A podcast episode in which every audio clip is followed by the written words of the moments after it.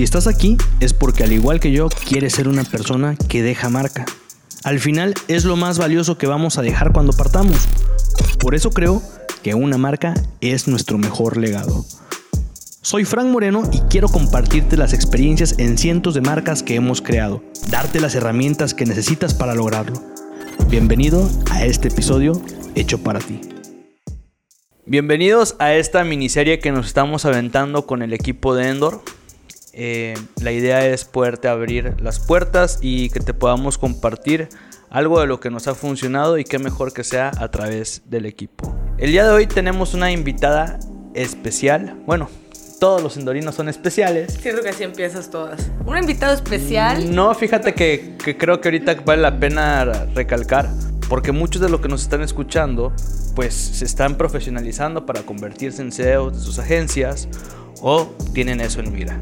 Y qué mejor que la perspectiva, aunque ya la escucharon, de Patti Fernández, actualmente CEO de Endor. Patti, bienvenida. Gracias, Frank. Es un placer. es un placer estar acá. Este, discúlpeme si ven que me trago y así, pero siempre, siempre me ponen un micrófono o algo enfrente y, y me pongo nerviosa y me trabo o me caigo o algo. Primer minuto, pero de ahí pasa.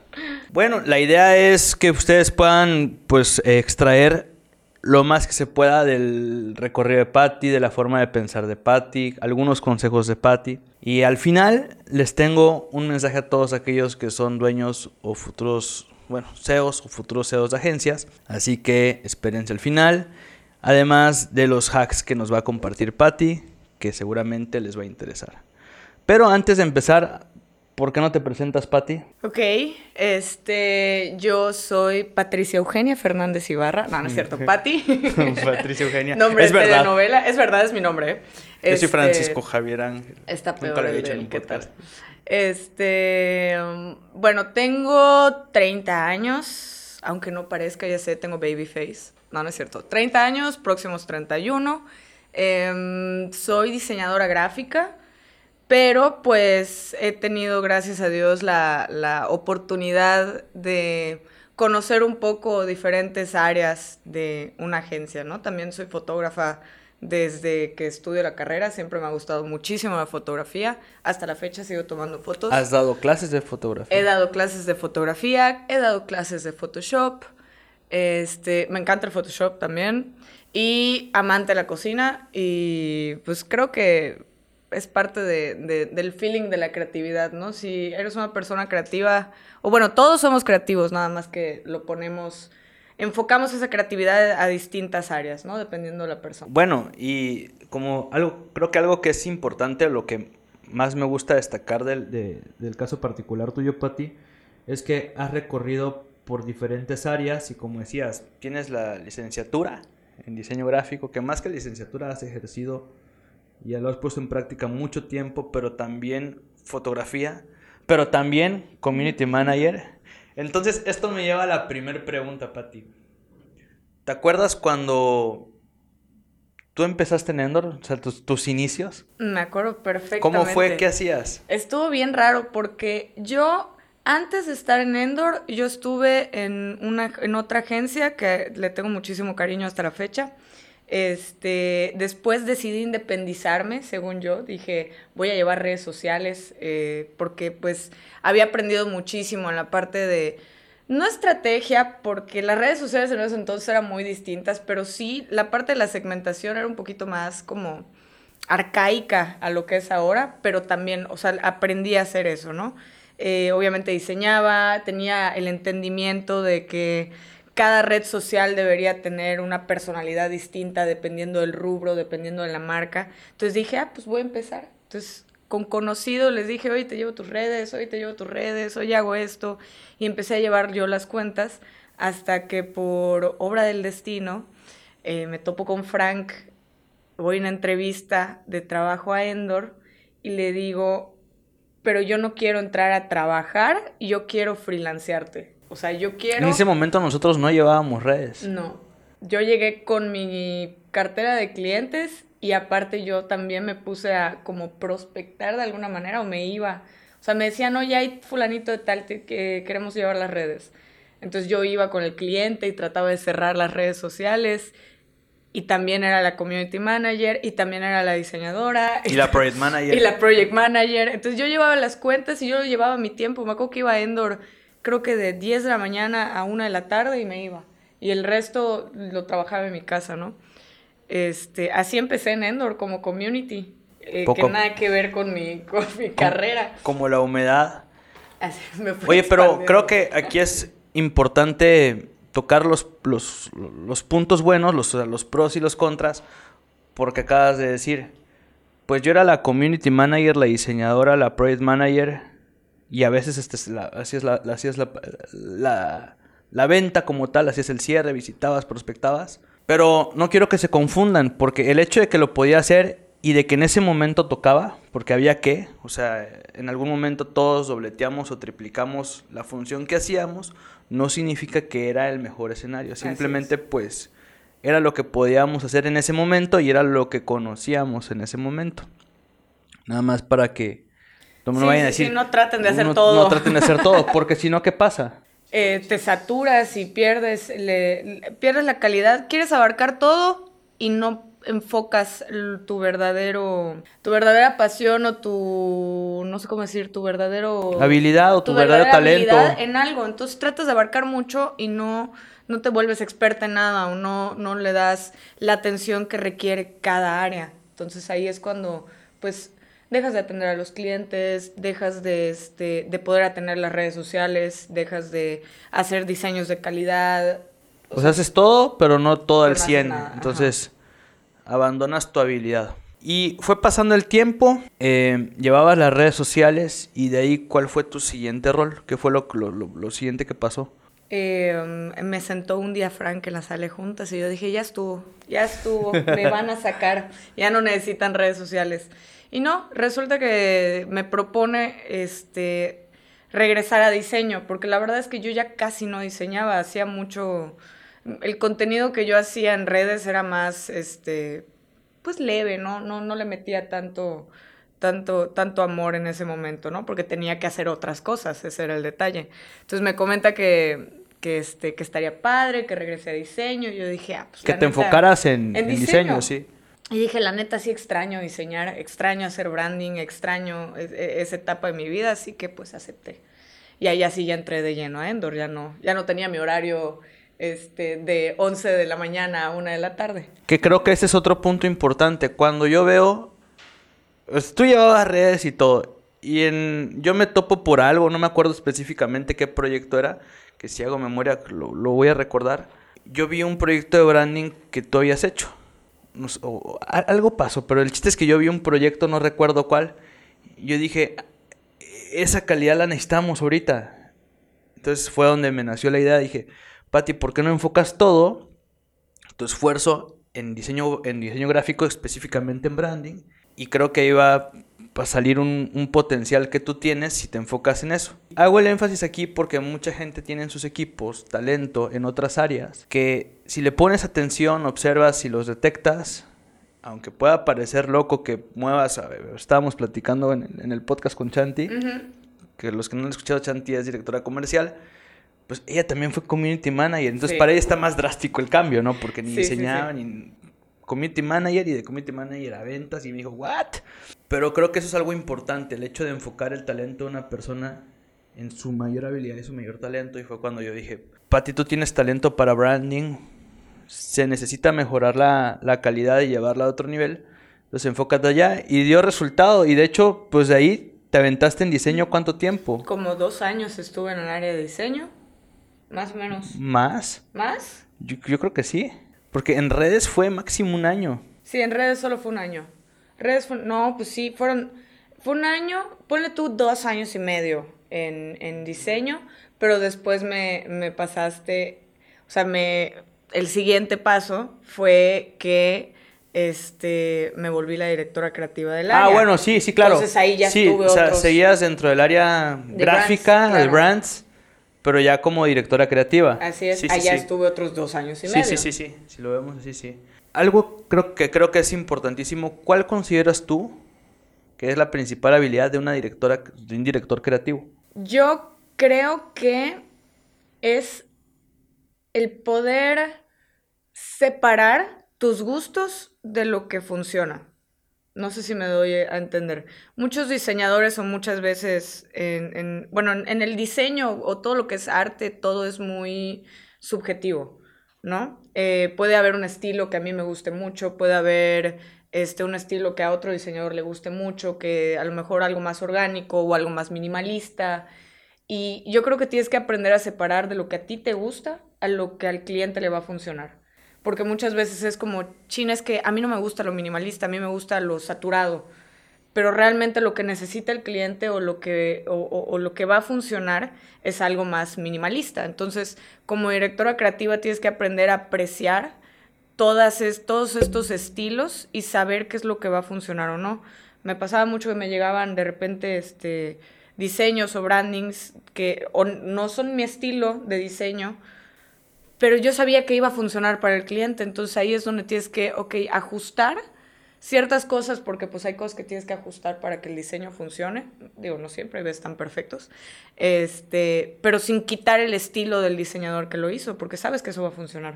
O sea, yo creo que tienes que aprender a separar de lo que a ti te gusta, de lo que funciona en el mercado y apreciar los diferentes estilos que existen.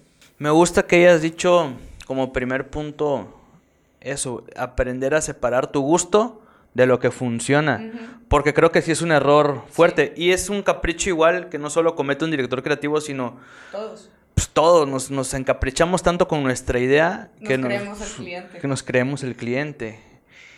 Y llegaban cientos o llegan cientos de portafolios de diferentes diseñadores. ¿Y cómo te convences de este, eh, o sea, e, este merece la pena probarlo? Guay. Porque es algo bien abstracto, entonces me, hacen mucho la pregunta de cómo, cómo escoger a un diseñador. Definitivamente sí, el portafolio te da el primer filtro, no te voy a mentir, sí me voy por... O sea, sí veo que tiene ciertas habilidades, es que no, sé, no sé cómo explicarlo, es como, te das cuenta de la habilidad, caes en lo mismo, ¿no? El estilo a lo mejor no es tu estilo, pero te das cuenta que en su estilo tiene tiene las habilidades, ¿no? De que a lo mejor, este, dibujo, vamos a suponer, ¿no? El, hecho de hacer personajes. Hay, hay personas que les gusta dibujar tipo bolitas y palito, pero bolitas y palito que tienen, o sea, que, que tiene calidad, tiene estilo, son únicos. Entonces, ahí te das cuenta que puede evolucionar o que puede marcar su estilo y hacer una tendencia al solo, ¿no? O sea, volverse un diseñador de ese estilo que puede apoyar a la variedad de estilos que hay en el portafolio de Endor. Y pues la segunda etapa definitivamente es la entrevista, que pues... La, actitud de la persona y las partes ya más personales. Sí. Oye, eso del estilo creo que es importante porque algo que veo que sucede con muchas agencias es que se clavan con un mismo estilo y lo que estás diciendo es algo que ayuda precisamente a romper con un patrón de caer en el mismo estilo. Entonces el saber seleccionar diferentes tipos de estilos porque es lo que hace al final que el trabajo de la agencia no sea repetitivo y no sea el mismo estilo para todas las industrias. No, y además puedes abarcar, o sea, porque pasa mucho que hay agencias que o diseñadores que tienen un estilo muy marcado, siempre les va a llegar el mismo tipo de cliente. O a lo mejor lleva, llega el cliente erróneo porque le gusta ese estilo de la agencia, pero no es lo que necesita su marca, no es lo que su mercado está buscando. Lo, que, lo, padre de tener diferentes estilos es que nosotros le podemos ofrecer al cliente que llega este, lo que realmente necesita y no casarnos con una idea. Y bueno, eh, empezaste como community manager, después como diseñadora gráfica, después como directora creativa y actualmente... Directora general. Directora general. Creo que es importante el mensaje porque, para empezar, eres mujer y no muchas mujeres creen que tienen la capacidad, creen que tienen, una cosa es que la tengan y otra cosa es que estén seguras que la tengan, de ser pues directora general. Y a mí me gusta que sea como una muestra de que una mujer, claro que lo puede hacer y lo puede hacer muy bien. Pero antes de irnos allá, o sea que ahorita ya soltaste de, bueno, directora creativa y directora general, ¿Qué pasó por tu mente cuando se te propuso el reto? O sea, ¿en qué estabas y, qué fue lo primero que pensaste? Lo primero que pensé fue, yes. Yes. O sea, fue, la, verdad es que creo que es algo, es, algo que, que creo que ya te había platicado, que es algo que tenía en mi mente desde, desde hace tiempo. O sea, yo siempre quise ir un paso más allá. O sea, digo, siempre me ha encantado Endor, siempre me ha gustado todo lo que rodea en Endor y no, no me vi y no me veo creciendo todavía más en otro lugar, ¿no? Entonces yo dije, ok, ahorita soy este, diseñadora, ahora soy directora creativa, ahora qué sigue, ¿a dónde más puedo llegar, no? Entonces, obviamente cuando llegó eso dije, ok, ok, sí, de aquí soy, esto está pasando, esto es lo que yo quería. Obviamente sí sentí un pequeño así como, ay, ¿Será? ¿Será? ¿No será? O sea, no de que no lo vaya a hacer, sino de que me, me dio miedito, ya sabes. Adrenalina, un poquito de adrenalina Exacto. Pero yo siempre dispuesta, o sea, la verdad es que estaba muy emocionada, pues por dar, por, por, por pasar este reto. El, el, el, nervio para cualquier paso hacia adelante que demos, pues siempre va a estar. Nervio, miedo, como le quieran llamar. Es una sensación de adrenalina que también es padre. Pero yo me acuerdo que, o sea, o sea, como que me dijiste, va, o sea, no, no lo o sea, por lo menos en tu cabeza a lo mejor pasó una milésima de segundo, pero la respuesta inmediatamente fue sí, y con y con, con muy buen ánimo. Y, y, bueno, pues la transición para llegar allá, porque es un paso importante, el hecho también de, de yo decir, pues ya no voy a ser yo, tiene que ser alguien más, también fue una transición importante, aunque no fue meditada de un mes para otro, es algo que lo pensé con tiempo de anticipación, pero también, y esto se los digo a los que están escuchando en, cualquiera de las etapas, porque hay que aprender a soltar para poder avanzar y también hay que aprender a asumir nuevos retos para poder seguir avanzando. Entonces, en ninguno de los sentidos es sencillo, ni para el paso que dio Patty, ni para el paso que di yo, pero son cosas que se tienen que hacer de forma necesaria y tampoco no es como que todo surgió por arte de magia. Como muchas empresas de servicios, agencias específicamente. Me da risa porque hace poco, que fue la fiesta en Dorina, tuvimos una fiesta en Dorina y dicen, pues ya se nota la marca generacional, que fue algo que me platicó Rodrigo. La neta es que sí se siente la marca generacional. Pero hace seis años o cinco años. Éramos pues, ocho chavos. Tenías 20, 25, 25, 24, años, yo tenía 26. 25 años. Entonces, éramos puros chavos, éramos, a lo mejor no éramos los que somos ahorita, pero sí éramos unos 15, 12, y la realidad es que era un desmadre. Siempre. buenísimo. era súper divertido. Pues lo normal, arrancamos pues, como cualquier empresa, sin procesos o medios hechos, y lo hacíamos improvisando, sin tanta estructura. Todos eran todólogos. todos eran todólogos, que es algo muy normal. Pero pasó mucho tiempo para que, y aquí tengo que reconocer, para que yo entendiera que existen mejores formas de hacer las cosas apalancándose, primero, en gente que tenga más conocimiento. Segundo, en un equipo, porque era imposible que yo hiciera solo, necesitaba fuerza de todos ustedes. Y tercero, pues que se requería tiempo, no es algo que suceda en un mes, ni en dos meses, ni en tres meses. Entonces, conocimiento de un equipo súper capaz, que ese siempre estuvo ahí, siempre ha estado ahí. Y el tercero es que no sucede algo de la noche a la mañana. Y bueno, y también inversión, porque para el conocimiento se, tuvo y se tiene que pagar.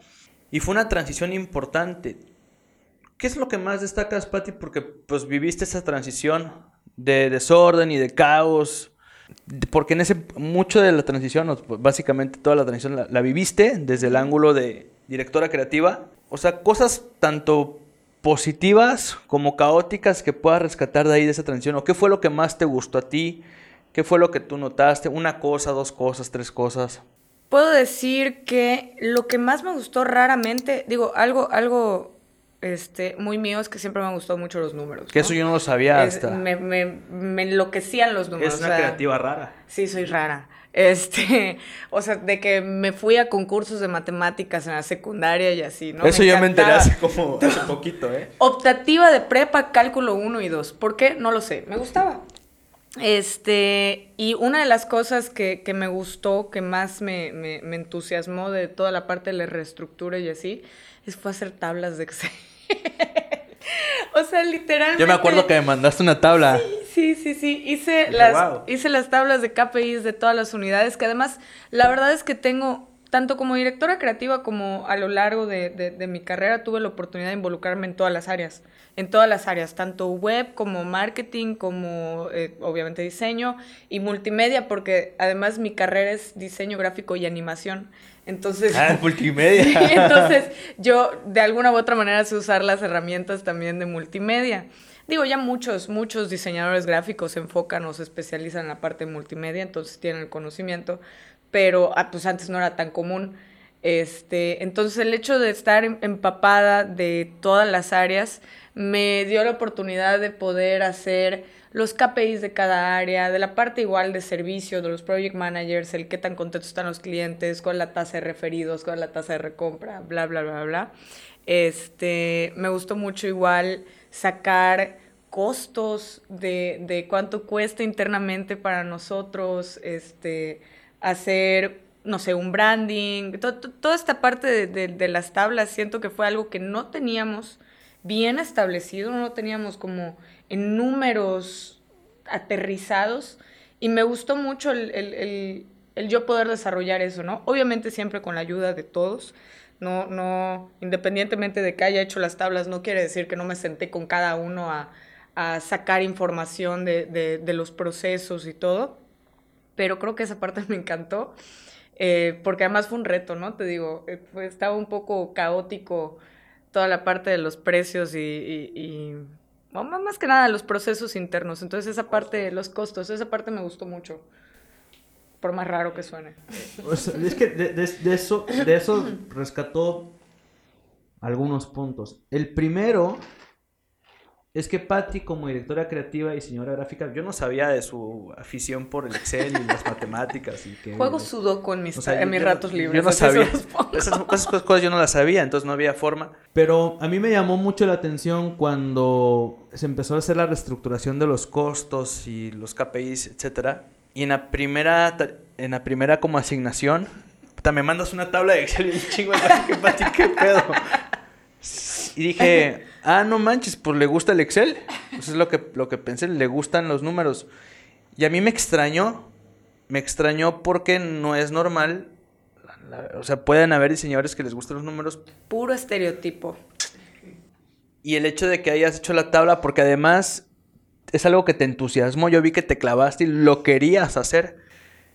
Entonces dije, ah. Tú, no lo hagas. No, sí, sí quiero tablas. Para, para, ahí para mí fue una señal importante. Son las pequeñas cosas que como, como CEO te tienes que dar cuenta porque estamos en el juego de talento. Así como en algún momento de un detalle tan simple como escuchar a Chanti en una llamada telefónica y dije, voy a olvidar que Chanti es mi prima y que es community manager y voy a hacer de cuenta que es un ejecutivo de American Express Black. Y wow, sí, vamos a probar y funcionó. Después porque tú estabas en tu onda de community manager, bla, dije, Patty, branding. Por pequeños detalles, porque fue porque me topé con un proyecto tuyo de, de, branding. Y así el hecho de Ariel, que Ariel era diseñador y después pasó a multimedia. Y el simple hecho de darme cuenta que a ti, o sea, no solo que lo hiciste, sino que te gustaban los números, dije, ah, Patty es candidata para poder ser la directora general. Yo lo había pensado, o sea, fue, fue una señal para mí muy importante aunque fue una señal pequeña. Y con esto lo que quiero recalcar, que es importante que estemos atentos a esos pequeños detalles todo el tiempo sobre el talento de la gente. Porque, quién sabe, a lo mejor el, asistente de contabilidad tiene don para ventas y nunca la habían volteado a ver y un detallito eh, poniendo la atención, te das cuenta que sí. Yo creo que ahí igual es importante como recalcar que no es tanto, o bueno, digo, no sé si voy a hablar por ti, pero en el caso de, de, ¿qué dices? De la tabla Excel, ¿no? De que me gustaban los números. Yo creo que no era tanto la parte de que me gustaran los números, sino de que lo quise hacer. Creo que, creo que eso es más importante, o sea, porque también en, eso, ¿no? Detallitos que encuentras de una persona que está en un área y que quiere pasar a otra, yo creo que lo más importante es el que lo quiere hacer es más que qué está haciendo. Evidentemente, si tenga talento no va a influir, pero sí va muy de la mano el hecho de que lo quiera hacer y que esté dispuesto a y que le entusiasme pasar a, hacer algo que no está dentro de su rol. este, es como que parte de la señal que te va a, que, te pueden dar, ¿no? Para tú decir, ah, ok, por aquí va. Y bueno, ese es el primer punto, ¿no? El, poner atención en ese talento oculto que está por ahí y que la responsabilidad tuya es detectarlo, verlo y, y probarlo, probarlo, porque puede que funcione, puede que no, siempre es una apuesta. Y otra cosa es que cuando se hizo la reestructura de costos, que estuvimos como mucho tiempo avanzando, pues al final había un resultado, pero el resultado era medio ciegas, era lo que fuera, lo que, lo que... Y esto es algo en que caen muchísimas agencias, pero de repente nos dimos cuenta de que incluso con algunas cuentas no salíamos en los ah, costos. ¿Cómo fue el momento de la verdad? Dios mío, estuvo Porque eran cuentas pues que según esto parecían que, ay, wow, no sé, una marca grande. Para, ¿Qué digo? Al final sirvieron como portafolio, que eso también es súper importante para los que vayan a empezar. Sí, también, o sea, sí sirvió, pero ya después de un año y ¿qué, cuál, cuál, cuál fue el momento de la verdad? Porque todo eso se hizo para tomar decisiones, pero ¿qué fue lo que, lo que pensaste tú cuando te diste cuenta que habían cuentas que no eran rentables. Dije, prefiero la paz mental de mi equipo a llevar esta cuenta. O sea, porque realmente te das cuenta que la inversión de tiempo que se le daban a esas cuentas no era, o sea, no se acercaba ni de broma a los números que, que teníamos con ellos, ¿no? Entonces, ahí es cuando dices, oye, ¿sabes qué? Pues muchas gracias por participar, ha sido un placer pero esto ya no está funcionando, funcionando de esta manera. Si les gustaría seguir con nosotros, aquí es una nueva propuesta, eh, ajustando ya los números, porque honestamente no, no, o sea, tampoco se trata, pasa mucho en las industrias que en esta industria que precisamente por portafolio, ahí nos ves compitiendo a 10 agencias en un pitch, que está re mal este, realmente deberían ser, pues, si es, para empezar no deberían existir todavía los pitches a, mi gusto, pero bueno, pone tú que existan. este, en un mundo ideal no deberían existir, ¿no? Se entiende, van a invertir en un servicio que no es tangible, va, ok. Pero meter a 10 agencias en un pitch, 7 agencias en un pitch, deberían ser 3 agencias, exagerando. Máximo. Máximo. Entonces, muchas veces pasa en esta industria que con tal de tener un portafolio, explotas a la agencia o explotas a tu gente para poder tener esa marca en tu portafolio. Que cuando estás comenzando pueda sonar lógico que el tener esa marca te ayude para... Es una inversión. Tal vez no vas a invertir en, dinero, pero vas a invertir en tiempo. Pero es importante dejarlo claro con tu equipo. Creo que al final la transparencia y que puedas tener con tu equipo va a hacer que salgas adelante. O sea, si le dices al equipo, oye, vamos a invertir tiempo en esto, no nos van a pagar lo suficiente, pero es una cuenta que nos va a abrir las puertas para otras cuentas y la vamos a llevar por tanto tiempo y que tu equipo esté pues de acuerdo con eso, ¿no? Que esté en el barco contigo. Eso es una cosa. Ya después de un año que te das cuenta que no está funcionando y ya la tienes en tu portafolio y pues nada más estás explotando tu equipo, allá es cuando ya tienes que decidir hacer una pausa, y reajustar cuentas, ¿no? Algo que me gusta y que rescato lo que lo primero tu primera respuesta fue la paz mental del equipo. O sea, no hablaste de un tema estamos vamos a dejar de perder dinero, no. La paz mental del equipo, porque muchas de esas cuentas que demandaban demasiado no eran rentables, lo peor de todo eran que eran las cuentas más complicadas. ¿Cómo afecta eso en el desempeño creativo del equipo? Es que cuando algo no es, es eso pasa con con la creatividad, ¿no? Es tal vez, por ejemplo, el equipo a lo mejor se reúna tres veces a la semana con el cliente. Y pone tú que le inviertan un día de esa semana a trabajar, trabajar literalmente en Photoshop o en Illustrator o hacer copies o lo que sea. Pero ¿cuánto tiempo le dan en su mente a esa? O sea, eso no lo puedes contabilizar pero sabes que está arrastrando tu equipo, que está haciendo que no se levanten con ganas de ir a trabajar un lunes, un martes, porque sabes que tienen la junta con ese cliente, se tienen que preparar mentalmente, después salen de esa junta y todo el día están pensando en eso. Entonces al final, mm, tal vez no lo puedas percibir de que cuánto tiempo le dedicaste a este cliente, ¿no? Dos horas. Sí, dos horas de las cuales las otras seis horas del día. Emocionalmente te dejó arrastrado, exacto. Entonces no se contempla, pero lo tienes que tener siempre en mente. A lo mejor no lo vas a poner en tus costos, pero por eso decía, la paz mental del equipo importa más. Sí, eso me llamó la atención, que la primera respuesta fue la paz mental del equipo.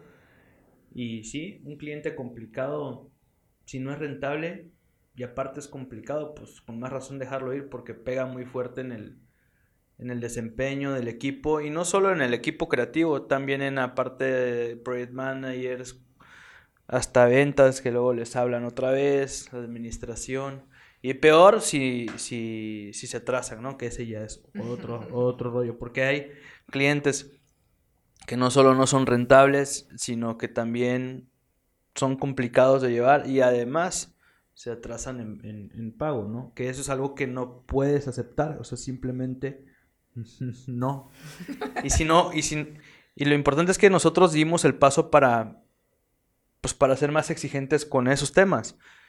Y se necesita que también la industria como tal vaya cambiando y vaya pues poniendo sus, límites, ¿no? Que hay, hay, veces que se puede negociar, hay veces que se puede dar un poco más con un objetivo específico como mostrar el portafolio, o sea, tener el portafolio para un objetivo específico, pero con un objetivo así, así nada más y peor si no te das cuenta, pues no. Ahora bien, vamos a ir con tres consejos, Pati, que tú le puedas dar a un CEO de agencia, tres cosas fundamentales que tú les puedas dar. creo que mucho ya lo abarcamos, pero básicamente es resumir, creo yo, lo que estamos platicando. El primero, apóyate en tu equipo no puedes hacer las cosas solo, no eres un experto en todo, siempre va a haber gente que sabe sus áreas, entonces tienes que apoyarte al 100 en tu equipo. El segundo, mm, yo diría que asesórate de un externo.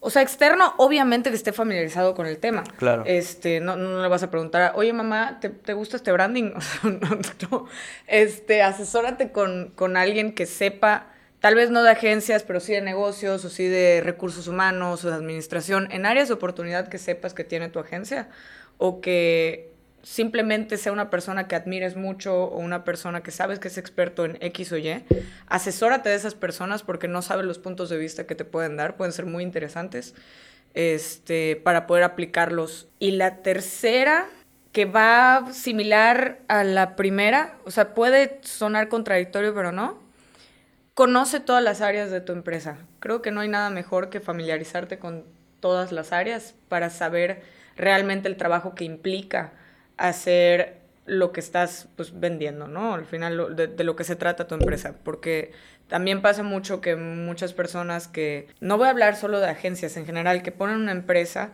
y pues a lo mejor podrían decir, ah, no, sí sale, rápido, sale, no pasa nada, pero no sabes todo el trabajo que implica porque nunca te has, nunca has estado en el, en el terreno de, de, juego, ¿no? O sea, nunca has estado involucrado.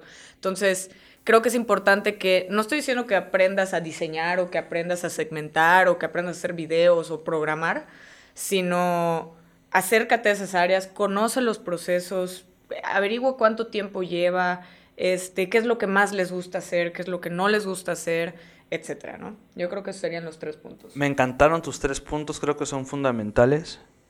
Vamos a recapitular rápido. El primero es, rodéate de tu equipo y delega, y no lo puedes hacer tú, apaláncate de tu equipo. Así es. La segunda. Asesórate de un experto. Asesórate de un experto. Nosotros no lo hemos hecho solos, la transformación fue acompañada en especial de Emilio, que es una persona que nos ha acompañado en todo este proceso. es un crack y, de verdad siempre el ángulo de vista que nos da diferente, de personas como Andrés, gente externa que te pueda, pues, decir, oye, existe otra visión y dice, ay, güey, pues sí, qué interesante camino. Y la tercera es, conoce, conoce tu negocio, involúcrate en otras áreas aprende el proceso y no son tamales o como diría no son chilaquiles. y es importante entender, entender al equipo. Creo que eso es, eso es algo padre ahorita porque tú como directora general, pues con, te digo, no te puede venir a decir un community manager, oye, no puedo hacer esto. Pati llevó en simultáneo 14 cuentas, siendo diseñadora, eh, community y dando atención al cliente. Entonces, creo que ese conocimiento sirve muchísimo para empatizar con el equipo y saber que lo que le estás pidiendo es alcanzable o que, o, que pues, la meta que se están poniendo está muy floja. Y creo que es eh, vital conocer por lo menos aspectos generales del equipo y entenderlo. Pues, un pilón. Un pilón. antes de despedirnos. Siempre te enchelas en tu refri. Ahora es cierto. es cierto Está bueno. Pero sí, sí, sí. Sí, sí, te enchelas. anteriormente, me acuerdo, o sea, cuando estábamos, cuando éramos bien poquitos, era literal. Caguama. Todos los días, creo. No todos los días, pero sí mínimo tres veces a la semana teníamos chelas. Ya sea en la oficina, ya sea que fuéramos al lado, al, al restaurancito de al lado, o que nos juntáramos en algún lugar, era chelas, chelas, chelas. Y la verdad es que bueno, punto de aparte las chelas, creo que el pilón puede ser no hagas a un lado este, la convivencia con tu equipo, ¿no? La cultura, el, crear comunidad. Independientemente de ser una empresa, es una comunidad. O sea, es como cuando decían en la escuela, pasas más tiempo en la escuela que en tu casa. Lo mismo pasa con, con, el trabajo, pasas más tiempo en el trabajo que en tu casa. Pues sí. Entonces es importante crear un ambiente que sea amigable, que sea, que la gente quiera ir, que la gente quiera convivir, que la gente quiera estar. Imagínate ir a un lugar donde no quieres estar, donde no, te cae bien tu equipo de trabajo, no vas a querer trabajar. Solo pensar en... A mí me preguntaban, hace mucho me preguntaban, si no estuvieras haciendo esto, ¿qué estarías haciendo, no?